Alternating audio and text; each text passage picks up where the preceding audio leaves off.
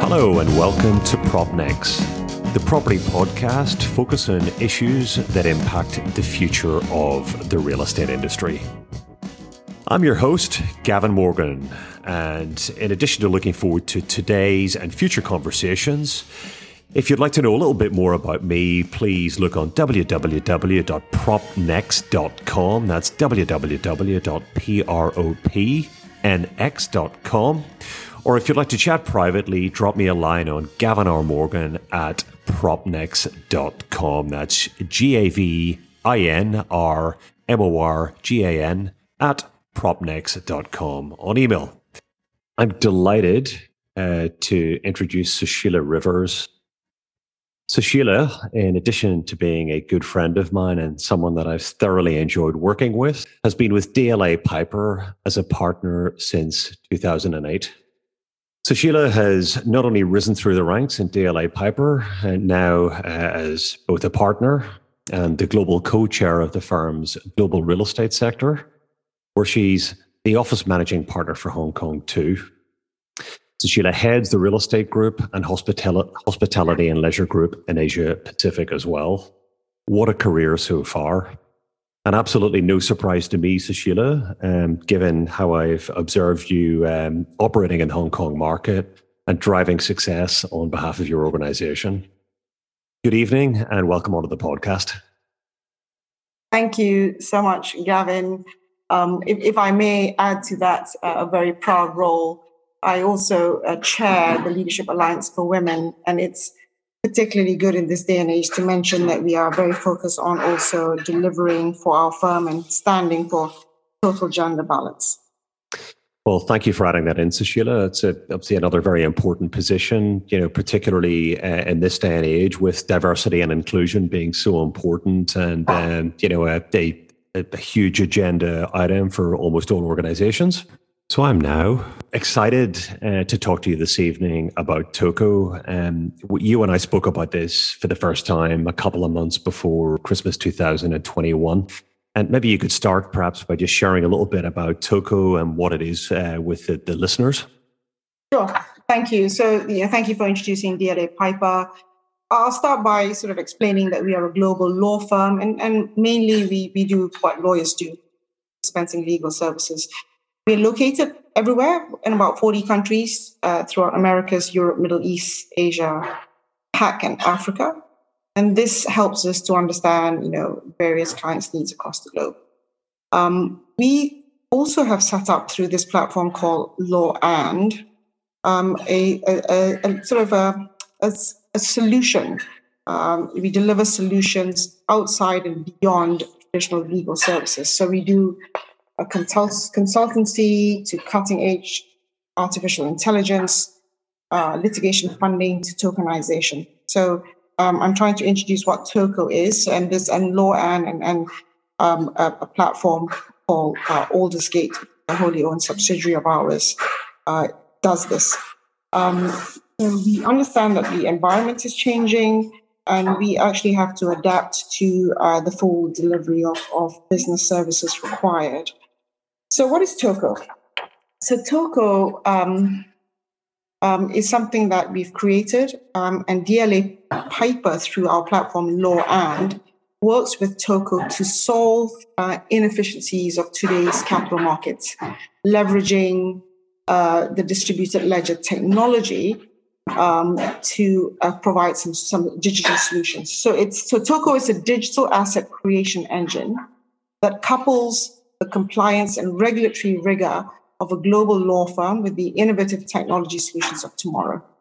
So we are bringing the best of a few concepts to deliver solutions. So, technology is often described as something that needs to do things faster, better, and cheaper to get the type of adoption that we typically like to see products yeah, have in the marketplace.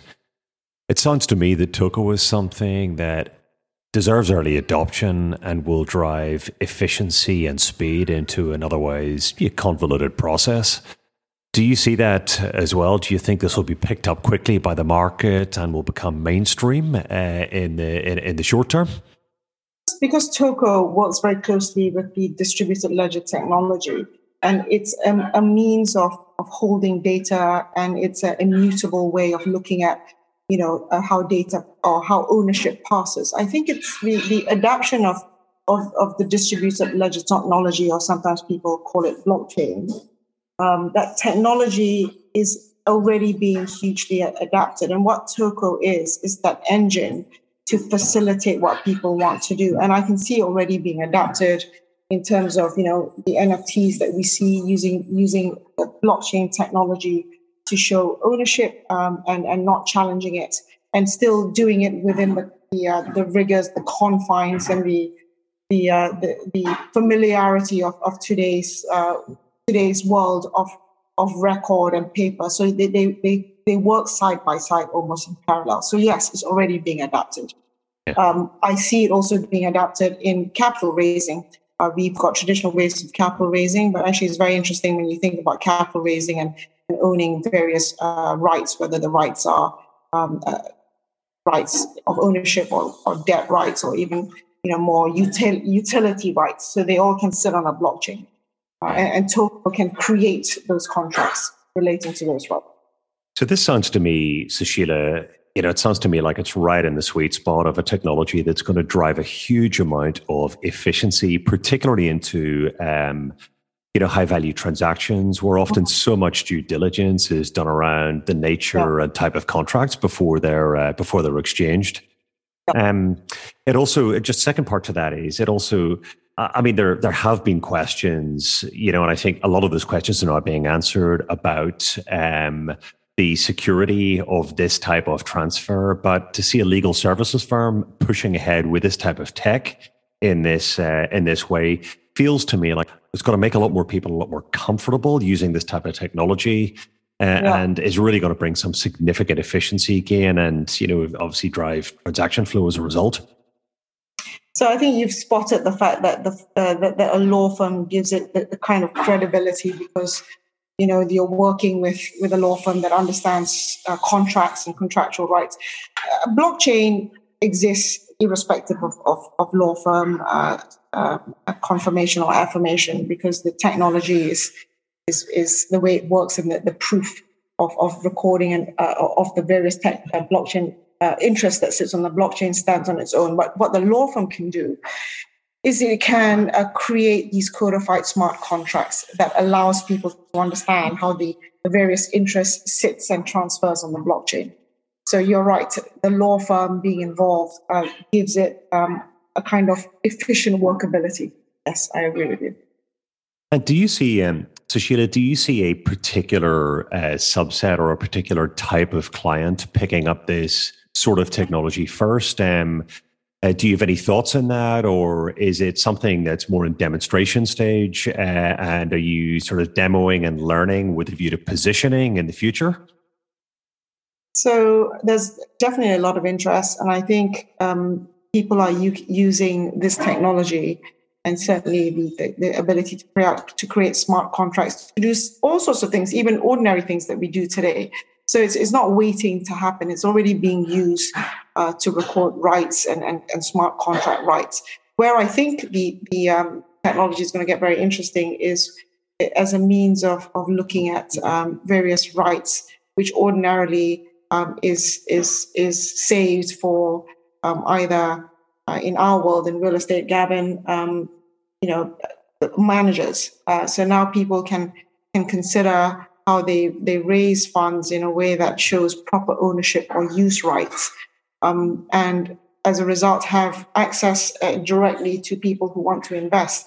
So that is being considered by many, many clients, not just uh, the managers, but also people who realize that they can access um, the, the, the, wider group of people. And like we can start with professional investors, uh, where ordinarily they'll have it's a it's a it's a costly point of entry. Um, but obviously, there are regulations to contend with.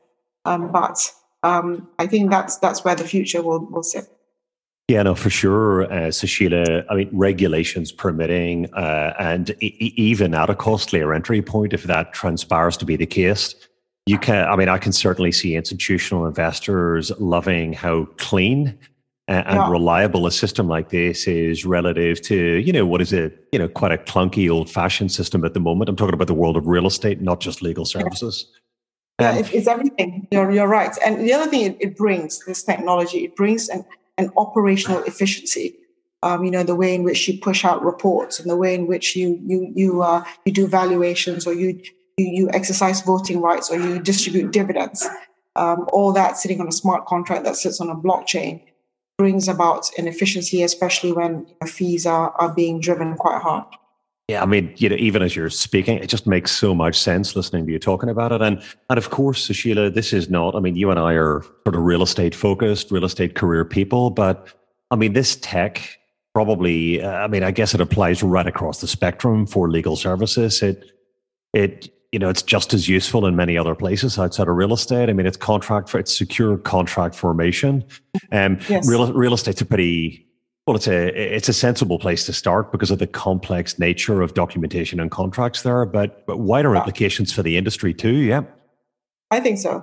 And you know, and and you know, what what I think would be very interesting, and you see it happening in the art world already, where people own parts of an art world, which is a physical asset. But you know, to be able to then say, and I think there is a lot of sentimental uh, value in, in wanting to say this, that I have a part of a building that is sitting on a block, my own my my ownership or right to use is sitting on a blockchain. Um, and out of that contractual right, you might have various other rights. So, you know, in a world where people are creating interest in the metaverse, and I, I don't want to confuse the two because I'm still talking about the real world. Um, you know, the, the sky's the limit in, in terms of how people can co-own, co-use, co-enjoy uh, through this. Te- and this technology gives a way of, of recording interest, uh, which is which is efficient and, and immutable. Um, and, and that's where um, the opportunities lay. So that is certainly uh, a topic that could be a headbender for the next two hours plus um, the old metaverse or the new metaverse. But just pivoting away a little bit for a second from Toko. Are there any other technologies that, from a legal services perspective or a legal services perspective in real estate, that have got you looking up as well, where you think they may have a fundamental impact on the industry in the near term? Um, I, just as your your uh, your industry uh, will be impacted by by technology, where legal services will be impacted. And, and legal legal law firms are, are traditionally sort of quite archaic uh, um, entities, but the, the law firm, and I hope it is our law firm, the law firm that embraces the usefulness that technology can bring will, will be the winner because it will bring efficiencies and it will be an, it will bring analysis. So examples of where we've already started this is, is where we can streamline client communication and in, in the data revolution, we, we need to find a better way of, of, of organizing our data so technology can help. We deal with a lot of documents. So number two, if, if there is a way we can you know, automate a lot of our discovery process or the way we store information and, and access case files, that's clearly one, one, one easy solution that we should, should access. Um, the other, uh, the other ones is, is analytics, because even if you look at, you know, in my world, transactional world, you know, I can give you percentages of when this point went this way. And as a result of this point, it led to this litigation. And, and in this litigation, there's a 30% chance of winning. So the, the, the leveraging the analytics is a huge aspect uh, of, of, of future, I think. It, it, it calls into question what happens with all the people you have to analyze. But then you skill up. It, it's not the first time this has happened. And the last point I want to make is ultimately it's client led because the client is going to embrace technology. Uh, we therefore have to understand how we fit into what the clients are doing, whether it's raising capital or analyzing their clients or you know uh, resolving issues and efficiencies in their business. So we have to embrace it for them. Yeah, absolutely. And I mean, really, uh, just nodding aggressively there, as you might have noticed at your your data and, uh, your data and analytics point. I mean, how big is that a point for all of this? You know, really all in the service services yeah. industry as well as in, in, legal services. So, sort of getting onto a slightly trickier sort of pivot, and Susheela, I mean, you and I have kind of tic tacked quite a bit on sort of how services generally evolve in future. And I mean, I know I've certainly shared some thoughts of mine with you on how it looks like it all could come together, you know, under one hat. But um, you know, real estate, legal services. You know, do you think uh, do you think there's a near term horizon where that all is bundled together by technology, or do you think it all stays? Do you think brokerage, management, legal services, architecture, etc. Do you think those mm. those industries all stay in their lanes for the duration, or is there a coming together point under tech in your mind in the near future? So that's a, a, a wonderfully big question, and I think the um, the various uh, the various industries have consolidated uh, anyway. And if I look at your business, and and so not the law firm necessarily, but your business, it's consolidated to everything from giving advisory to uh, valuation services to brokerage um, to uh, capital raise. I mean, you've, you've you've become so many things for the industry because of the industry knowledge you possess um, and that's driving um, the clients to come to a one-stop shop. Um, I, I think when you talk about engineering or architectural services, I think that is also already happening, but uh, coupled with you know some of the efficiencies and the pressures that a lot of what we do and the expertise we do can be handled by artificial intelligence. I think we are forced to think about what our added value is, and our added value can be two things. There's a little bit of a human element and some some um, some ability to, uh, to, bring um, something that is not technology and uh, led uh, solutions to the clients. Uh, so that's that's going to going to be one way of doing it, and, and the relationship element. After all, the business we are in is a people business, and and all all all readings I read on successful business tends tends to tell me it's still the personal element that will be the winner. However, I do think there will be consolidation separate specialisms, but consolidations of those specialisms for sure. Yeah, um, yeah I mean, Susheela, thank you for that. I, I think really interesting answer. And I mean, if I could sort of again share from my perspective, so coming from the real estate services side of the equation, um, you know, just over the last 20 years, a lot of commoditization uh, in yeah. our side of the industry also um, a lot of new entrants, you know, in terms of personnel into the industry. It become quite a crowded space. On the services side of the industry, we're looking much more holistically now on the real estate services side of things at, at solutions for clients, in addition to providing traditional services as we've done in the past. And I mean, that's really what was driving the question about amalgamated services. Uh, is there anything else that you want to say on that, or um, I do. Uh, have we covered I it? Think, No, no, no. I think some of the challenges, and we've seen that in some of the the uh, the larger um, the larger firms that tries to have legal solutions. Um, you, the legal industry is still a regulated industry and it's a fiduciary industry, and I think it will still stay the same. So, issues in relation to confidentiality and privilege is is really the sacrosanct of, of legal firms. So, although I think we can do, and it is right to, to give a, a whole solution um, the clients expect a, a degree of, of privilege that comes with using a law firm and confidentiality. So I, I think sometimes it has to stay a little bit more like it is by reference to that fiduciary role that it plays. Indeed. Okay. Well, look, Susheela, um, it's been, as I said, an absolute treat uh, having you on the uh, the PropNext podcast, and hopefully have you back on here again soon. Thank you very much. I've uh, enjoyed it as much as you have. So thank you. So that's a wrap for today's podcast. And it just leaves it for me to thank you very much for tuning in and listening to our conversation.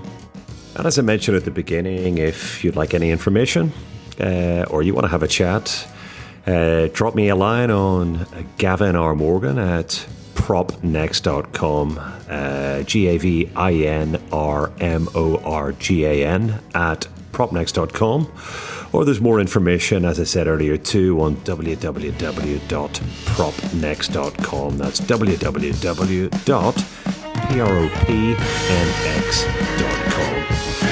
I look forward to speaking with you in future podcasts, hopefully, and thank you again for your time.